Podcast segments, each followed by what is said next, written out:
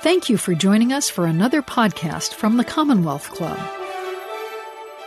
Well, good afternoon, everyone. I'm Darian Weltman Swig, and I'm co founder of Article3.org, which is a nonprofit organization working to strengthen the human rights philanthropy ecosystem. It's my great pleasure to welcome all of you here today for this program to, on the fight to end child marriage. Uh, it's so wonderful to be featuring Princess Mabel van Oranje from the Netherlands, and I know you're all in for a treat. Uh, thank you to the Commonwealth Club and to everyone joining us here today in person and online for this timely and important conversation. And now I'm delighted to welcome Princess Mabel Van Oranje to the Commonwealth Club and back to the Bay Area. Known as Princess to many, to those of us in the human rights community, she is known to us as Mabel. She is a fierce, tireless, and courageous champion for the, for the rights of women and girls around the globe. As a social entrepreneur and founder of, of Vow for Girls, she is leading a global movement to end child marriage. I mentioned that today's conversation is timely. This year marks the 75th anniversary of the Universal Declaration of Human Rights. It's a milestone document that set out to establish that rights fundamental to being human, such as dignity and freedom, must be protected and advanced. These principles apply to girls, including the right to determine one's own future and love on their own terms. This is Mabel's mission to ensure that these basic rights enshrined 75 years ago are accessible and applied evenly to all girls everywhere, so that no girl is a bride. Mabel undoubtedly will not rest until all girls have such rights and become universally empowered with both voice and choice. I'm also very pleased to welcome our moderator for today, Randy Newcomb. Randy is a senior advisor of the Omidyar Group, a diverse collection of entities and initiatives that strive to catalyze social impact globally. Randy is also co founder of Humanity United, an organization dedicated to cultivating the conditions for enduring peace and freedom, with a focused portfolio created under Randy's leadership to eradicate modern day slavery. Randy is immensely respected in the human rights, human trafficking, and philanthropy sectors. Given his background and experience, I can think of no one better to help guide this crucial conversation. Please join me in welcoming to the Commonwealth Club stage Princess Van Oranje in conversation with Randy Newcomb. Thank you, Darian, and welcome everybody uh, to the second day of spring, which actually feels like the second day of winter. and it's a delight to be with you. The hardy few that uh, won't allow 70 mile winds and storms to keep us away from these kind of important conversations. So, thank you for joining us today and for this really extraordinary opportunity to be in conversation with, I should say, my friend, uh, Mabel and uh, who I will say has been an inspiration for me and for our work at the Omidyar Group and for the Omidyar family for years and years. So, Mabel, welcome to this conversation. Um, Mabel, as, as many of you will know, has dedicated her career to ending the practice of child marriage, as Darian was noting. And I wasn't aware that child marriage impacts 12 million girls annually, which is really extraordinary. So, Mabel, we're going to want to talk more about that. Her latest venture, as, as Darian mentioned, is uh, with Vow for Girls, which we'll hear more about, which invests in efforts to support girls whose futures are at risk. During the last decade, Mabel has played a catalytic role in the global movement to end child marriage, including the creation and growth of three entities, which are Girls Not Brides, uh, the Girls First Fund, and Vow for Girls. And so, actually, we're going to be having a conversation today. So, that conversation is not just between Mabel and myself. We're, I'm hoping that you will have questions and we'll get to those questions as well, of those, as, well as those online, uh, that you'll use the chat box feature online and we'll bring your questions forward for this really what I think is an extraordinary conversation. So, that's all of our housekeeping, Mabel. So, we're, we're, we're going to jump into this. And I, I, I always enjoy conversations with individuals like you because I find your biography so interesting. And I, I know enough about you that uh, you've had a very, very interesting trajectory over the course of your life and have done extraordinary work. So I'm really interested in talking about what, what kind of brings you to this work. I, I know you well enough to know that there are moments would have been would have been very easy for you to say no more. You know, I'm I'm going a different direction. Over the course of your life, you've consistently worked for causes related to conflict around failed states, now child marriage for decades. Mm-hmm. And so I'm I'm curious if it, what what brings you into that and what calls you to continue to do this kind of work? Ooh, well, we start immediately quite personally, obviously. um, first of all, I would like to, to thank the Commonwealth Club and, and especially Darian for, for, um, for hosting this conversation. And, uh, and Randy mentioned to a friend the fact that we are friends, and, and maybe it would be nice to, to explain how we know each other, because um, we actually met about 15 years ago, I think, when I became the first CEO of an organization called The Elders which is a group that Nelson Mandela created of former heads of state and uh, people like Archbishop Desmond Tutu and, and, Kofi Annan, the former Secretary General of the United Nations. And, and they had come together to basically to promote peace and to, to bring justice to the world. And Randy was, was one of the, the members of the advisory council. And that's where, where we first met and became friends. And, um, and it's, so it's very nice to, to do this conversation together. What has been driving me? Um, you know, it's so hard to know really what drives you, but I do think one of the things that, that makes that I uh, I find it so hard to give up trying to make the world a better place is that I'm really upset about the fact that there is so much. Uh, the, the world can be so incredibly unfair that I first experienced that when I was, was quite young. I grew up in, an, in a middle class family in the Netherlands, and my father would travel to Latin America for his work. And he would come back with stories about the poverty that he saw there in, in different countries in Latin America. And so at a very young age, it made me aware that the things that I was taking for granted, like going to school, having hospitals, all these things, that they were actually not normal in other parts of the world. It created that sense of injustice. Like, how can this be that just because I'm have the luck of being born in the Netherlands, that I have, have these opportunities and that and that girls and boys who are born elsewhere don't. And it made me determined to try to, to fight that injustice. And so, fast forward then, uh, I, I, ended up at the end of my studies at the United Nations doing an internship working. Uh, looking at the financing of peacekeeping operations.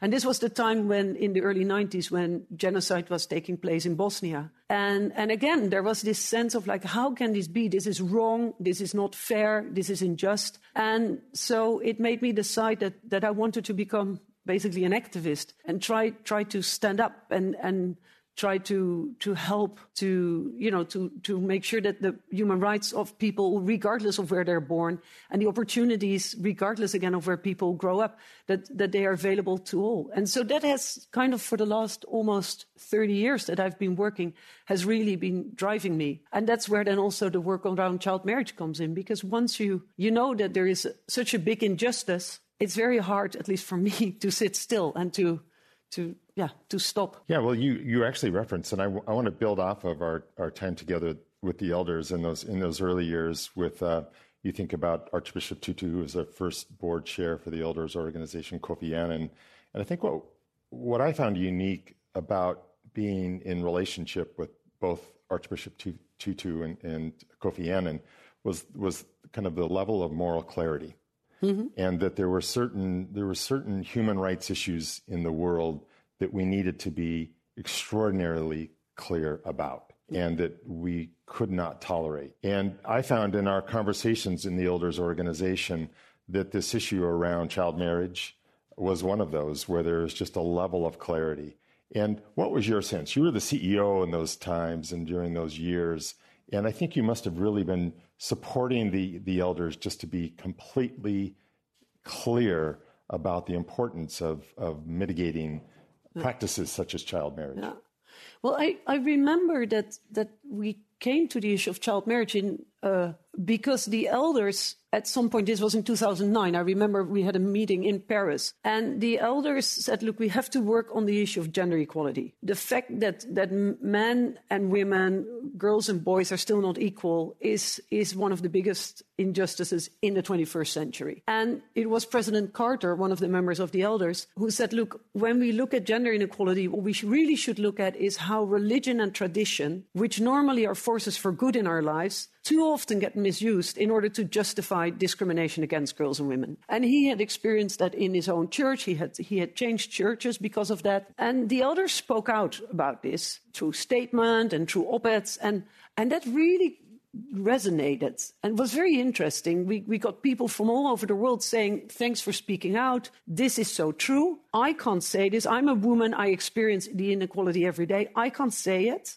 But now I can refer to what you guys have said. And so we realized we were onto something and we started looking at like, is there an example of religion and tradition being misused in order to, to discriminate against girls and women? And we then kind of came across the issue of child marriage, which at that time was getting very little attention globally. I mean, you would go to these big United Nations development conferences and, and the UNGA week and all, all these big events. People wouldn't talk about it. And we then realized, as you were saying, Randy, that it is 12 million girls who get married every year. Now think about it. 12 million is an enormous amount. Basically, 12 million is a girl every three seconds. So that's a girl getting married, another one, another one, another one, and it goes on and on and on.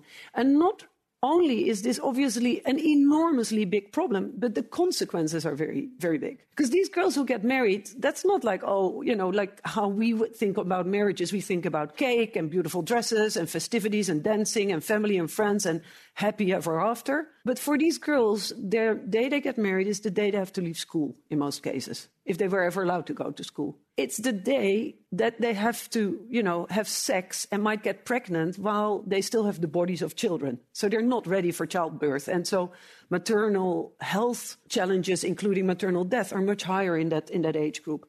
Um, these girls are much more likely to become the victims of violence. And, and so there's a whole, uh, the, the consequences go far beyond just, you know, like, oh, this is a girl ending up in a marriage. In fact, you know, we have these famous sustainable development goals, and eight out of the 17 sustainable development goals are directly or indirectly related to child marriage. So if you ever want to make sure that you get every girl into school, you have to work on ending child marriage. If you want to reduce child mortality or if you want to reduce maternal mortality, again, it makes sense to think about how, how to bring child marriage into the, into the equation. And so we, we felt like, look, if this problem is so big and if the consequences, including for eradicating poverty, are so, so enormous, um, let's try to, that's what the elders then decided, let's try to get this issue on the global agenda and give it the visibility that it actually deserves. And of course, working with, with these amazing individuals like Kofi Annan, like Archbishop Desmond Tutu, like like Graça Machel, like Ela Bhatt, they, they could do this in a way that, that nobody could say, hey, this is none of your business. You know, you're foreigners. But no, this was happening in their own countries. And so they really helped to, to give the, the issue, I think, the visibility that it, that it deserves. Yeah, I, I want to build off that a bit. I, you know, we're, we find ourselves at this really interesting moment in the first 25 years of the 21st century where sort of east and west are, are beginning to balkanize you know and there's a certain authoritarian who's causing horrific suffering in ukraine right now. But I, I, can imagine some of these more traditional societies, these authoritarian leaders or others, saying to the West, kind of, hey, West, keep your Western modern values off of our traditional cultural values. This is for us to determine. And I mean, how do you how do you address that? How do you speak to that? Well, this kind of divide that we we find ourselves in increasingly. I mean, we have to look at why child marriage happens. And the reasons why it happens vary per, per place. In some cases, people do it just because they don't know any better. They've done it generation after generation. In some cases, people do it because marrying a daughter off means one less mouth to feed. And if you're poor, that can make a difference then for the children who, who remain in the family. In some cases, this is done because of the fears that a girl will get pregnant before marriage and might thereby, you know, dishonor herself or her family. Um, it's sometimes done because there are no alternatives, like, like education. It always happens because of gender inequality. The fact that girls are considered less than boys. And the number of times that I've heard people say, like, oh, girls are a burden, you need to get rid of them as soon as you can, it's just, it's horrendous. But in the end, I believe that parents do not want to harm their children. Parents do this because they might not see alternatives, either because they're not familiar with alternatives or because these alternatives are, are not available. And what we see all over the world, because there's now a whole lot more work going on in this, in this field, is that people from the countries where you have high rates of marriage actually want to change this. There are smaller and bigger local NGOs all over the world that are working to end child marriage. So, of course, you're right. You cannot impose this from the outside. But what we see is that when you empower people in the countries where child marriage is very high, and that's in sub Saharan Africa, in South Asia, but also in Latin America, this is happening. When you empower people from those countries and ask them, what do you want to do? They basically want to create that kind of change. So, so it is a lot of it is there's a lot of talk nowadays about the decolonialization of aid. The idea that, you know, indeed we shouldn't come in from whether it is New York or London or, or Berlin and tell people what to do. You need to empower the people on the ground whose lives are concerned about the kind of change that you want to make. And so everything that we are trying to do, we can talk a bit more about it, to end child marriage is all related to, to this idea of like you empower the people, whether it's in Zambia or it is in, in Nepal or whether it is in, in you know, the Dominican Republic, you empower those people to do what they think is, is right. And we see that these projects make a difference. You see then that communities decide that they no longer want to marry their daughters at a young age because they realize that actually what seems to be the right thing to do, or what they thought was the right thing to do, is actually harmful not just for the girls, but also for, for the communities. Yeah, I, I, want to get inside some of the some very specific interventions that that that you might recommend. You know, and I also want to talk more about Vow and what you're doing in terms of some of the branding and cross branding work that that you you do there. But but one one particular way maybe to come into this is that you know, at, at, in, in, recent days, we hear more and more framing of these issues within the context of a polycrisis, meaning mm-hmm. how, how, do, how do what are we experiencing in the 21st century where there's a, where's there, where there is this kind of compounding effect of a ver- variety of crises? So if you take um, sort of a global recession, the climate crisis, and food insecurity, and you see those compounded together, what are the implications of that? And I can imagine that as you think about the climate crisis, you know, a global recession and food insecurity, that actually increases the vulnerability of uh, girls to early marriage. And w- so, what, what are your thoughts about that? So, we have seen in the last decade, with more attention to the issue of child marriage, with more money going to the issue of child marriage, uh, not enough, but you know more, that that there is a trend in terms of the, the, the percentage is going down. And so where a decade ago, about one out of every four girls in the world would get married before the age of 18, that's now one out of every five. And that's, of course, fantastic news because that means that an issue that that is, you know, a complex issue. Uh, there isn't an, an, easy solution. It's not like here, you know, here's the, the, the pill you take or the, the injection you get and then everything will be fine. We know that progress can be made. Um, we need to, however, accelerate that. And we need to partially accelerate that because some of the countries that have the highest rates of child marriage is also where you have big demographic growth. So the worst in the world is Niger. Three out of every four girls are married by the age of 18. Niger is also the place where women on average have slightly more than seven children. Now you can imagine that if you could keep girls out of marriage up till the age of 18, that probably means that they will have at least two or three children less in their lifetime, which will have an enormous impact on, on demographic growth in, in Niger. And so that is one thing that is a kind of challenge that we really need to tackle if we want to get to this world where there is no more child marriage. But the other thing is, like you, you're saying, Randy, is the, the poly crisis, um, which is a term I hadn't heard until a few weeks ago, and I find it an, an intriguing term. Um, we've been in, in the child marriage movement, we have been, or the ending child marriage movement, we've been talking about the four C's that are basically um, challenging us. One is COVID, um, you know, with schools being closed, girls staying at home, you know, all kinds of consequences because of that. Basically, we've seen an increase in child marriages, and they think that because of COVID, we will have in the coming years about 10 million extra child marriages. Secondly, we have conflict. And, uh, and that relates, especially when you look now at the situation, you know, in Ukraine. Uh, food prices globally have gone up, which means that for the poorest families all over the world, it is hard to feed the whole family, which then increases the pressures of marrying young daughters off. Um, thirdly, there's the climate crisis. And um, as, as you probably know, once again, you know, when, when things get tough, it's the girls and the women who are the first victims. And we see, therefore, you know, with the consequences of, of what is happening with natural disasters, climate crisis, the child marriages go up. You know, for example, in Bangladesh, when the floods come, we always see a peak in, in child marriage rates because people are afraid that their house might be washed away. And, and therefore, you know, it's safer to marry your daughter off when you're still of a certain standing, then once you, your house has been is no longer there and you, you're considered poor. Um, and the fourth C is uh, conservatism. And um, I mean, you know what that is doing to, to the rights of girls and women. Um, so yes, the, we we we are you know we have a we have a bit of a battle ahead. But but my strong belief is that the fact that that not everything is easy doesn't mean that we can say we'll give up. To the contrary, I mean, we know that every girl who you keep in school will actually, in her lifetime, each year of extraditional schooling, she'll earn 10 to 15% more.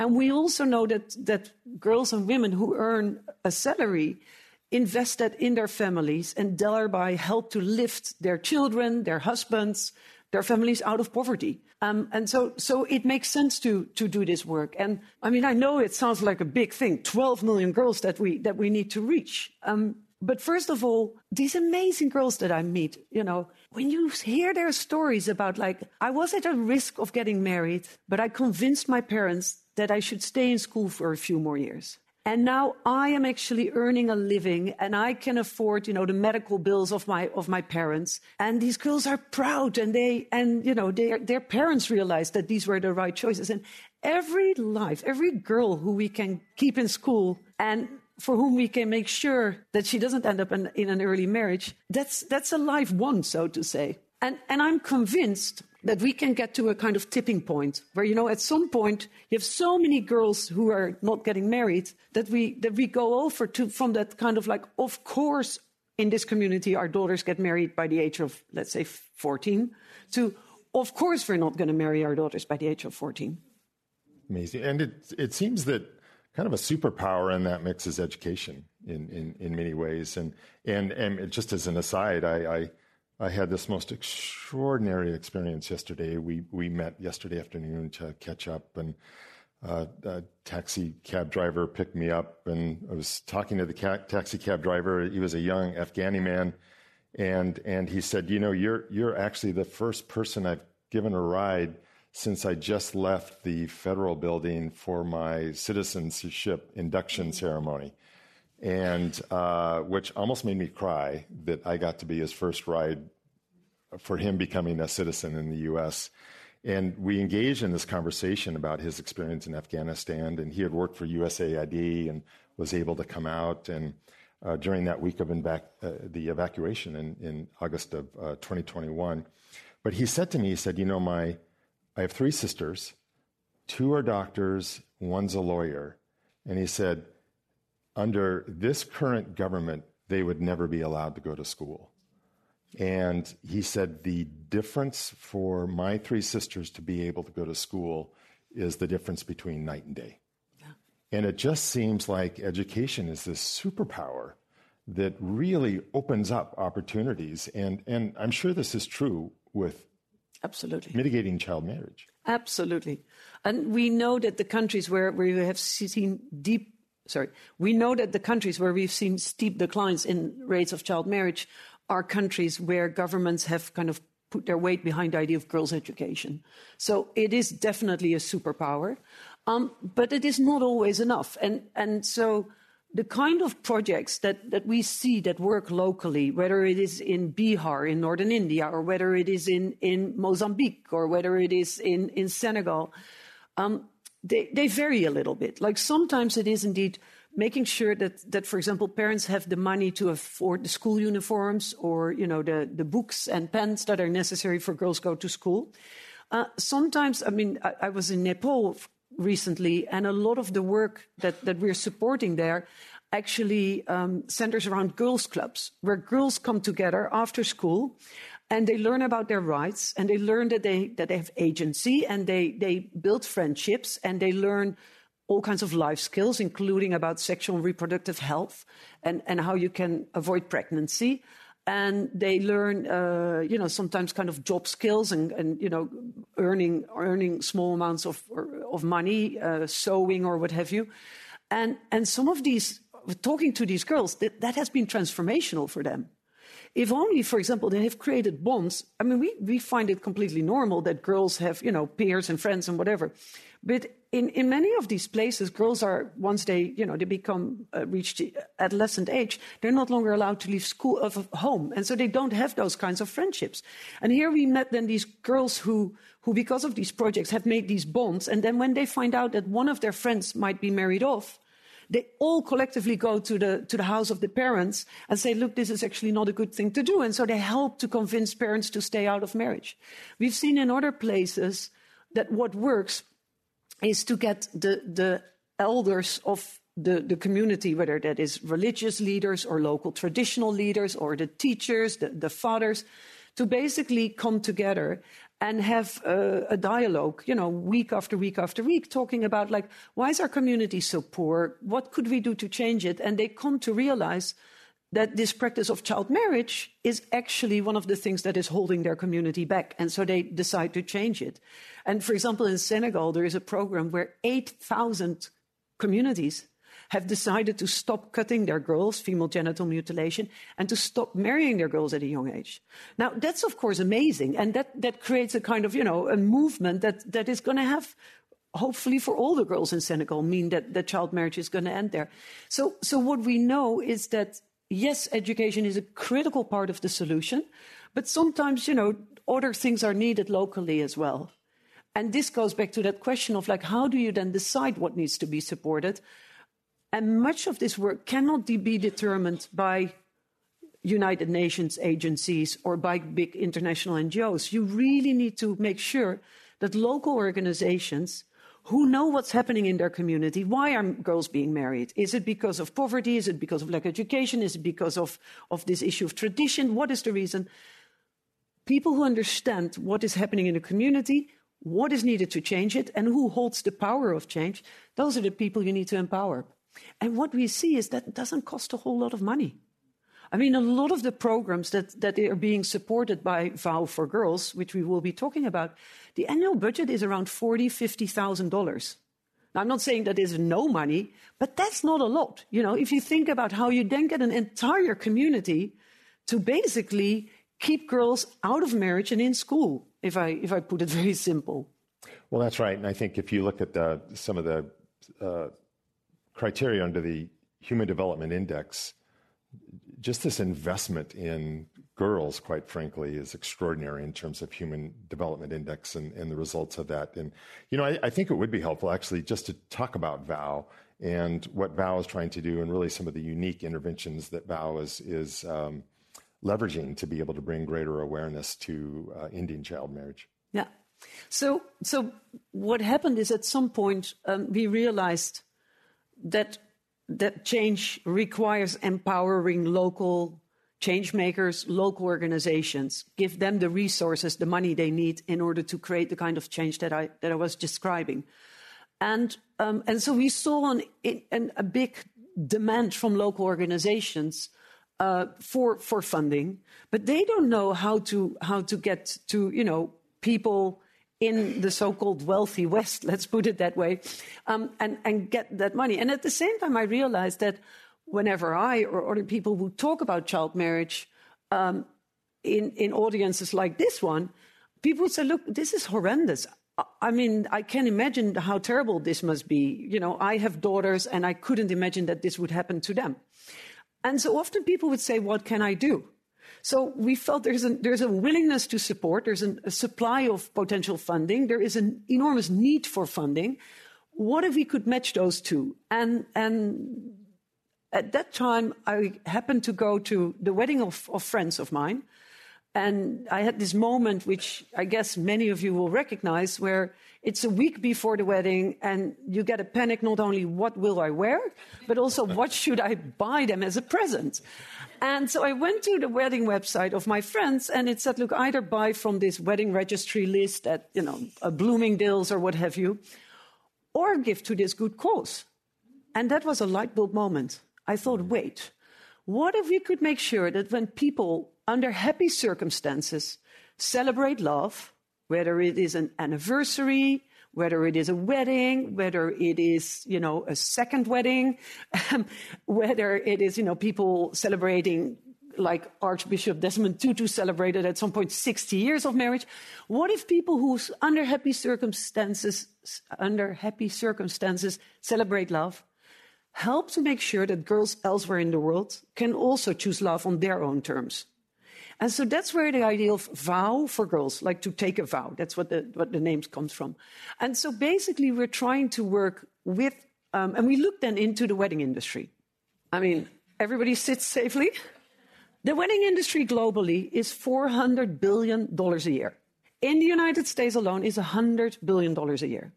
Now, if we can get a tiny bit of that money, and I'm not asking for much, I only want 0.05%. If we get only 0.05% of that money, that would mean $50 million every year going to projects on the ground in Africa, in Asia, and Latin America.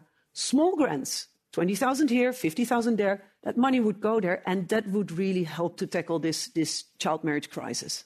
And so Vow for Girls is basically an, an, opportunity for everybody who wants to contribute to this, to this effort to create a world where girls can be girls and not brides, um, to make sure that that world gets created by contributing, whether it's small amounts, whether it's bigger amounts. And we do that by there's, there are products that people can buy, and a percentage goes to, to Vow for Girls. Um, as I said, people can can celebrate uh, happy moments. We were very uh, very honored last summer when when an, uh, a fellow citizen of yours from from the Bay Area, um, Sheryl Sandberg, she she got married, and she and her husband Tom decided to uh, ask all their wedding guests to to give to Vow. Um, and also she and her husband made a donation, so that was wonderful. And so we hope that will inspire others. But so we're we're trying to basically make sure that the, that make it possible for everybody to contribute to to, to this cause. Well, and then you sit sort of in this really. Thank you, please. Yes. Actually, having been the father of two children that got married, I'm not surprised it's a $400 billion uh, industry. So, not shocked whatsoever by that.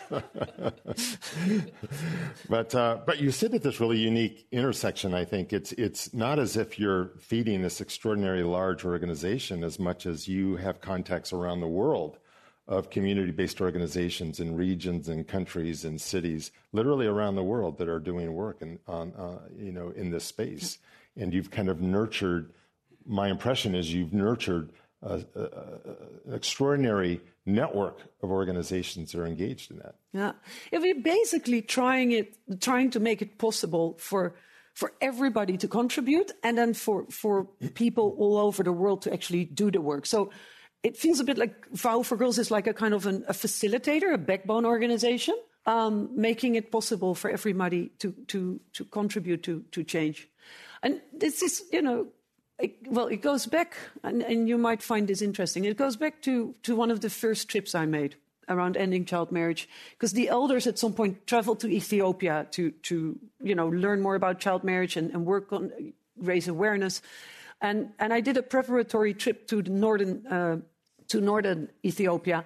And one of the interesting things I learned there was because um, many people think like, oh, child marriage that must be in the Middle East and that must be you know something uh, Islamic. And uh, and again, you know, prejudice has never served people right because first of all, the reality is that child marriage happens across all religions. But there's not one holy book that says, hey, marry your kids before the age of 18, just to be very clear. Um, but also, for example, in Ethiopia, the south is, is Islamic and child marriage rates there are about 15, 15%. The north is, is Orthodox Christian and child marriage rates there are about 80%, 80%.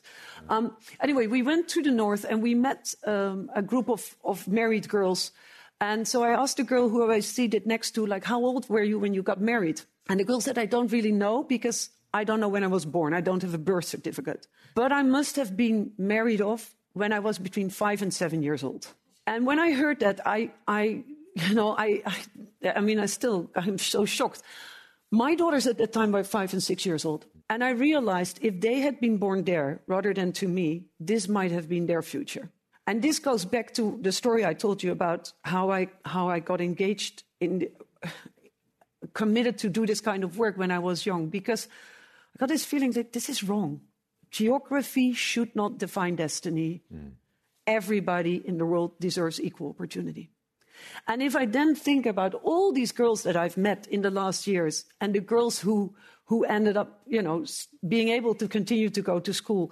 I mean, really feisty girls who, you know, got upset that they got married and didn't want their younger sisters to, this to happen to their younger sisters. So, like, for example, in Zambia, there were these two girls that ended up taking their cases to, to the, the highest court of Zambia and they won the case. And that's helping, not Zambia, Zimbabwe, sorry. That's helping to, you know, change what's happening in Zimbabwe. You see all these things and you, you realize change is really possible. And that, that makes me incredibly excited. The only thing is, as I was saying, we need to accelerate. We need to accelerate because, you know, the, the, the demographic wind is, is against us. The moly, poly crisis, that word, is against, you know, the, um, and so we, we, we need to just do more. I, I, I kind of want to return back to I'm, I'm still relishing my 15 minute taxi ride yesterday with uh, this new American citizen from Afghanistan. And what I also found really unique about that, as I was reflecting on that later, is that all too often we kind of think, okay, you know, this is a, you know, we sort of categorize this and say, well, this, you know, may not have anything to do with men. You know, women in leadership should should should take this this. And what was unique about that conversation with this young man is that he really spoke to to say, you know, we need men in Afghanistan to be standing up and speaking about this. And you know, he's a young man, you know, and he's and I asked him, I said, well, what do you think about the future? And he said, things are changing.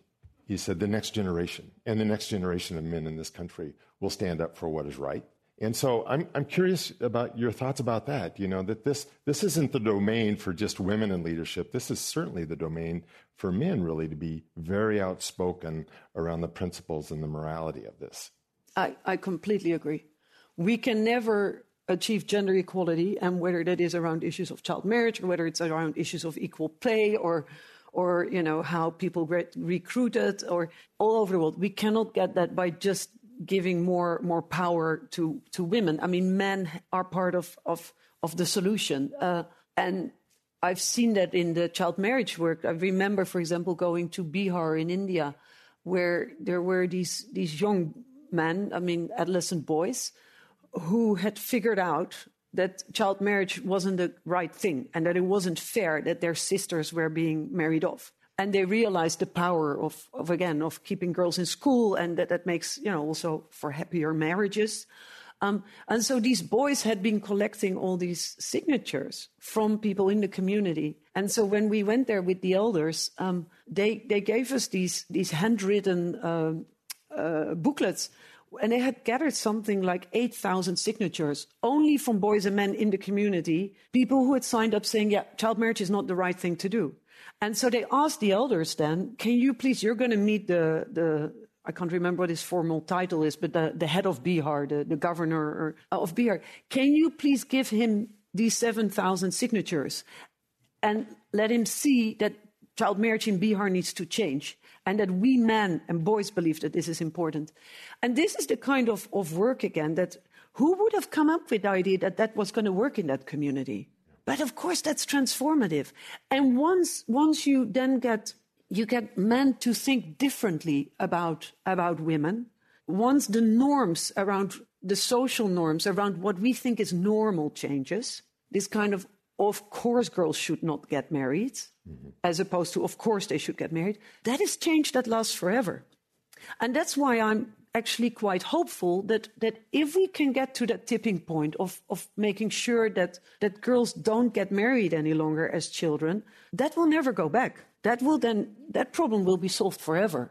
which is why, even though it, it looks like an, an you know an, a daunting task, I'm actually very hopeful that we will be able to do that in one generation. Oh, that's very exciting. I we I, I see we have some questions coming in here, and and I, I actually I want you to build on this question of hopefulness. Yeah. And I try to just for my own interest, I've been trying to ask people more and more what what kind of makes you hopeful at, at, at a sort of a global level, and and in some ways coming out of um, three year pandemic, um, I, you know, I often feel like I these the pandemic years were dog years. You know, I just I I can almost not remember what life was like in some ways before the pandemic, and um, I also find myself really craving to be hopeful for what the future looks like. So you, you operate at a level globally where I think you you have an opportunity to see you know some challenging moments, but also some I I, I hope some hopeful moments for us, and certainly with with regard to child marriage, but even across the whole human rights spectrum of of challenges that we should be facing. So I'm I'm going to ask you what. what, helps you to be hopeful? well, it is, I think, quite quite easy when you you know look at the newspaper, whether you do that in a hard copy or online, to see a lot of stories that make you think, "Ooh, there's so many challenges in the world," and and yes, there are. But what makes what keeps me hopeful and makes me hopeful is is uh, the fact that that there are so many people in the world who want to do what's right. There are so many people who have enormously big hearts and there's so many change makers out there. I think sometimes our whole concept of how you make change happen is, is a little old and that we think, you know, it has to be top down. And one of the things that, that I think we're showing with this movement to end child marriage is that this is, this is not a movement with one or a few leaders. This is also not a movement that's leaderless. This is a leader full movement. And the leaders are from people like the elders, individual elders, who really, of course, are high profile individuals and have done a lot to put this issue on the global agenda and to keep it there. But I think of the girls in Zimbabwe who went to the court. I think of those boys in, in India who collected the signatures. I think of the amazing uh, people who I met uh, in Nepal a few weeks ago um, who, who are doing day in, day out this work where they convince entire communities that, that child marriage, you know, is not a good thing to do. I think of these, I mean, hundreds and hundreds of people who are out there who are actually trying to do the right thing and who are helping to make real change happen and thereby transform the lives of girls girls who might have had very few little opportunity and now now ha- can have bright futures and so that really keeps me hopeful and it also always thinks, I think then of Archbishop Desmond Tutu, who was the chair of the elders at the time. And I did several trips with him, but he would always say, uh, I'm a prisoner of hope. And I, and I definitely beautiful. feel that, that I am a prisoner of hope. Beautiful, beautiful, beautiful. Well, we have some we have some really great and challenging questions here, Mabel. And and the first one that I want to queue up is, is sort of near and dear to my heart because I, I, was at once the father of a of a girl who was 18. So I love this question. Mm-hmm. And the question is, why is 18 an acceptable age for girls to marry? Um, it, we, when we started the work around child marriage, there was the question of like, what, what is the, what is the age? And uh, the reason why, why we're um, advocating for 18 as the minimum age of marriage is, is, in a way, very simple. First of all, the Convention of the Rights of the Child is the convention that has signed by every country in the world except for one. Um, and that is very, very clear about the fact that a child is anybody under the age of 18. And so when the elders debated this, it was actually Mary Robinson, who, as you know, is, has a tremendous record in, in human rights. She said, look, this is very clear. 18, that's the age. Uh, and any girl who's 17 and is really keen to get married, well, let her wait a few months. Um, so, thank you, or boy for that matter. Um, the, the other thing is that actually child marriage rates have been measured for a very long time uh, through these what they call DHS uh, surveys, uh, where they, you know, a lot of statistics are, are measured in countries all over the world. And the two, the two things that have been measured for many decades are girls married by the age of 15 and girls married by the age of 18. And so also, therefore, you know, using 18 is also practically very helpful because we can just keep track of, of what is happening over, over the decades. So another question here, I, I, interesting. I, the question is, I'm struck by your language that, quote, no girl is ever a bride, end quote. Can you say, say more about that for contexts where people do make their own choices ab- about marriage? Is the term, quote, bride problematic? And how should we, what word should we be using or framing in, in, that, in that use? So the idea of no girl should ever be a bride is like a girl, i.e., somebody under the age of 18. So, and here again, the thought is like girls, you know, only should get married once they're beyond 18 the word bride is obviously interesting in that when we think about marriage and when we think about brides and, and all those, those words, we, we think about happy things. What is sometimes hard to imagine is that, uh, that child brides in those countries, it's nothing happy. I mean, there are, in most cases, no happy ceremonies. There is, there's in many cases, there's fear. You know, girls leaving their parental home to go live in many cases with a man who is a bit older than they are, uh, who they've in many cases never met. They go off. In some cases, they end up being the de facto slaves for their in-laws. I mean, these these are, and so so for example, we therefore we we also never want to. I mean, these are very unhappy circumstances, basically. Um, and so we, we, we try to be very careful with the language we use. We try to be incredibly careful with the images we use. Because what in the end we want to get across is that what we're after is, is girls being able to choose their own futures. And it's the marriage, the child marriage, that is the impediment. But what the goal is, I mean, this is not going to be a success if every girl in the world stays out of marriage, but then is forced to get married at age 18 plus one day. What we're really after is making sure that every girl anywhere in the world, wherever she is born, rich, poor, gets the opportunities that I got, that your daughter got, and that all your children get, or that the young people here in the audience, all the opportunities you have to, to study. And that's what this is really about. Another question is to, to what extent are, are you, through VOW, or able to support through VOW um, uh, issues around promoting birth control and educating girls and families on maternal health? And is that something that VOW addresses? Absolutely. There's, a, there's an enormous taboo around sexuality in in Africa, in Asia, but also here in the United States and in Europe. And anybody um, who has tried to, you know, talk to their own children about about sex knows how hard it is. I mean, I have two teenage girls, and um, you know, it's that's not easy to talk about it. Not because it can get awkward and what have you. I mean, you'll you'll know this.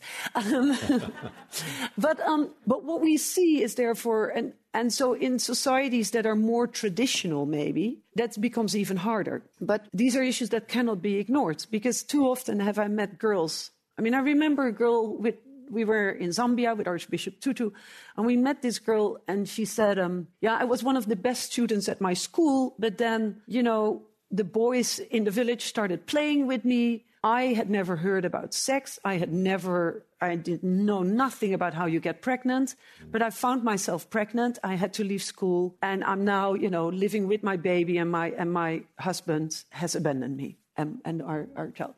Now, of course, she wished that this girl had had an opportunity to learn about, about sex, and then hopefully she could have, you know, prevented pregnancy. There's also, I mean, I remember meeting this this place where they were doing sex education. It was in Indonesia, but they um, there was such a taboo around the issue that they taught the girls they should not get pregnant. And then I met the girls and I said, Oh, this is so wonderful. You're getting sex education. What did you learn? Yeah, we shouldn't get pregnant. And then I said, So how do you get pregnant? And they had forgotten to teach them how you get pregnant because there was too much of a taboo around that. And then I met girls, you know, who actually had learned all these things. But they then, this girl, she, she knew that there was a boy, a man, I don't know, young man, preying on her sexually. And so she went to the clinic and she said, Look, I know that this boy might actually molest me sexually. Can I please get contraceptives? And she gets yelled at because she's underage and she shouldn't be thinking about sex. Well, do you think that was going to help her? You know, not. So so there's a lot of work that needs to be done around around the issue of sexuality, of family planning. But we also, again, I mean, I'm, I'm sharing some some sad stories, but then again, we also know that when girls get educated about about sex and and together with boys, I mean, we've seen sometimes that happens separately, sometimes it happens, you know, boys and girls together, and when they have access to contraceptives, they can they can thereby make sure that they don't get pregnant, you know, at an at a too young age or or with the the boys or the men with whom they don't want to spend the rest of their lives. So it's a very important issue. And it's not easy, but uh, again, the fact that something isn't easy doesn't mean that we shouldn't tackle it. And again, it can't then be me or any of you walking into the community. It has to be trusted locals who know where the sensitivities are and who know how you, how you can actually do these kinds of reproductive health lessons. Uh, an additional question here we had is that at the beginning of our talk today, you framed up the relationship between uh, girl marriage and female genital mutilation. And one of the questions is uh, uh, do those go hand in hand? Are you seeing that evidence in the field? And is there any evidence that female genital mutilation is decreasing? Uh, in in the same ways that you, you, you know you saw girl marriage go from one out of four to one out of five. Uh, do do you have any insights there? So female genital mutilation if if I remember correctly, happens to I think about two million girls every year. So the numbers are quite different, and that is partially because female genital mutilation, contrary to child marriage, child marriage happens all over the world. Female genital mutilation happens, I believe, in around 30 countries primarily. So it's it's a smaller geographical area. There there isn't always a link. I mean, they're obviously both harmful practices both need to end, uh, but only in, in a few countries are they directly related. In a place like, so you can have, in, in, for example, in Senegal, you can have girls who are who have been cut but not necessarily become child brides, or you have child brides who have not been cut. There are only a few places where uh, where actually the two are connected, and one is among the uh, in in Kenya where when a girl gets her, her first period, that's the moment when she gets cut. And then once she has been cut, she starts wearing different beads. And then people know, like, oh, this is now, you know, she's a young woman. She has been cut. Now she's ready for marriage. And then they normally get married fairly shortly thereafter. So in that case, if you want to end uh, child marriage, you need to work on the issue of cutting as well. And um, but in other places, you know, even though the two are not directly linked, when you work around social norm change, the sensitization, you know, of, of parents and, and village elders about what is good for girls and not good for girls, you can work on both issues at the same time, even though they, they are not directly connected. We were talking yesterday, and you were explaining to me some of the interesting opportunities in front of VOW, and I'm just curious as we move towards having to wrap up our conversation, sort of what what's next for VOW, you know, and what are, the, what are some of the opportunities that VOW has in front of it and, something that we should know about uh, among ourselves? Well, so we, launched VOW for girls shortly before the, the COVID pandemic. And so, as you can imagine, that was a bit of a hard time to start an organization that is all around celebrations and, and weddings. And um, so we, um, we, we um, you know, are happy that the pandemic is over for many reasons, but including this.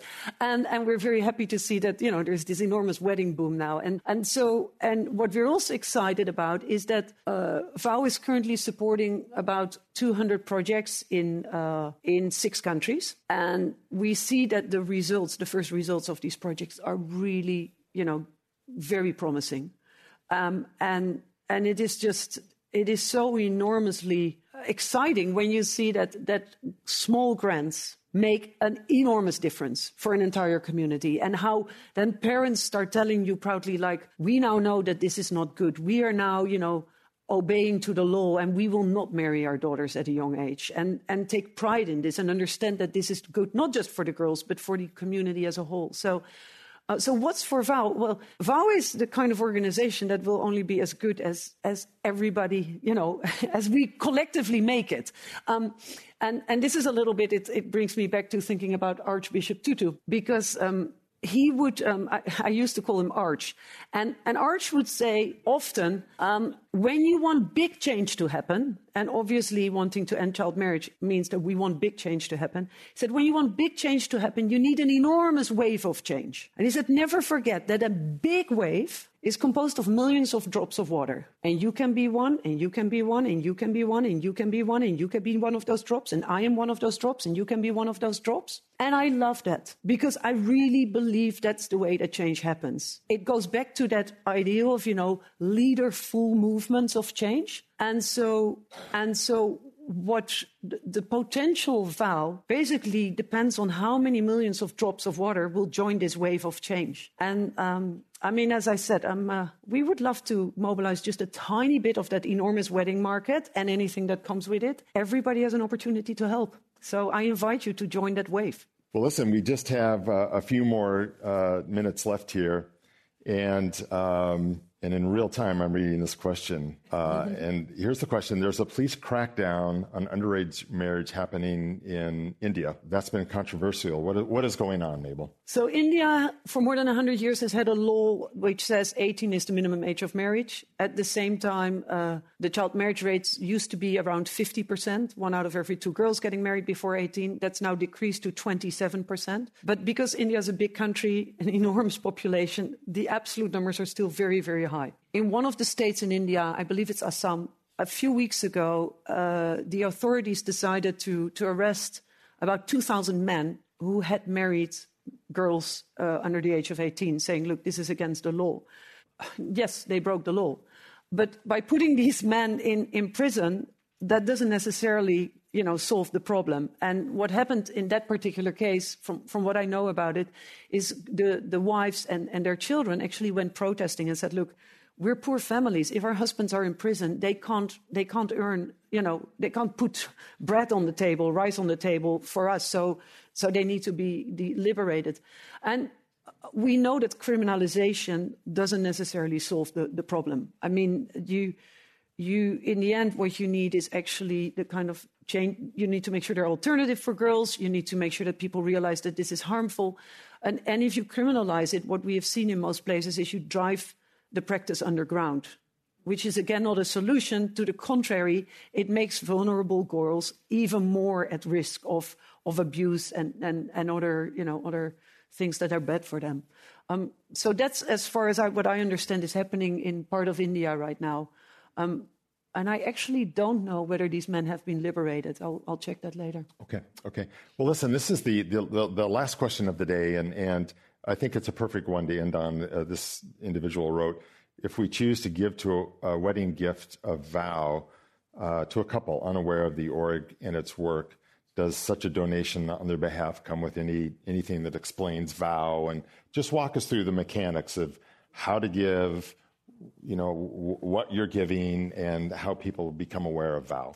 Okay, so th- there is a website, vowforgirls.org, which should explain all of this in ways that make it really, really, really, really simple. It helps to identify where you can buy products, of which then a part of the proceeds will actually go to vow. Um, it helps to uh, also explain like what you can do if you want to gift to you know a donation to vow to a couple how to make sure that that then that gets acknowledged uh, it explains uh, how, what you can do if you decide to vow your own wedding or another celebration how to do that um, and and i'm i'm not an expert in in this you know in this field but uh, we have a wonderful team here in the United States that, that makes sure that all this can be done in a way that is as painless as, as you, you know, as possible for all of you actually becomes really easy, but also that shows them where the money goes. So there is an enormous amount of information about the kind of stories around girls who have, have benefited from,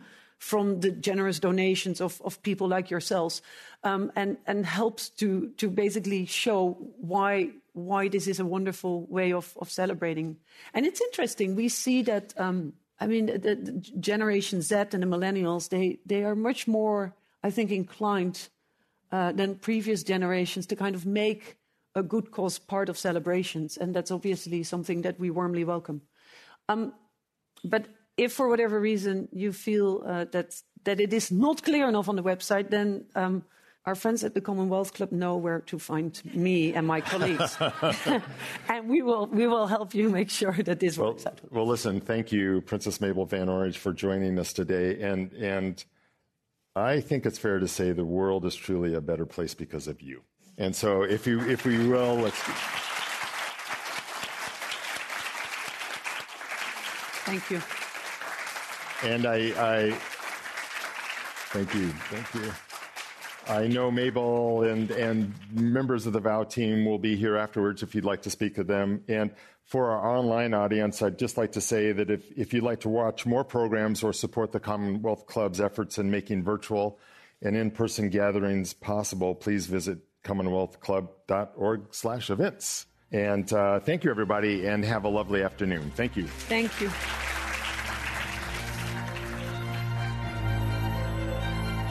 You've been listening to the Commonwealth Club of California. Hear thousands of our podcasts on Apple Podcasts, Google Play, and Stitcher.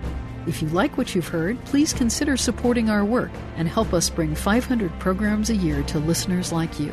Go to commonwealthclub.org/donate. Think your way around the world with our travel programs to exciting domestic and international destinations. And when you're in the Bay Area, please join us live at our events. Thank you for listening and for your support.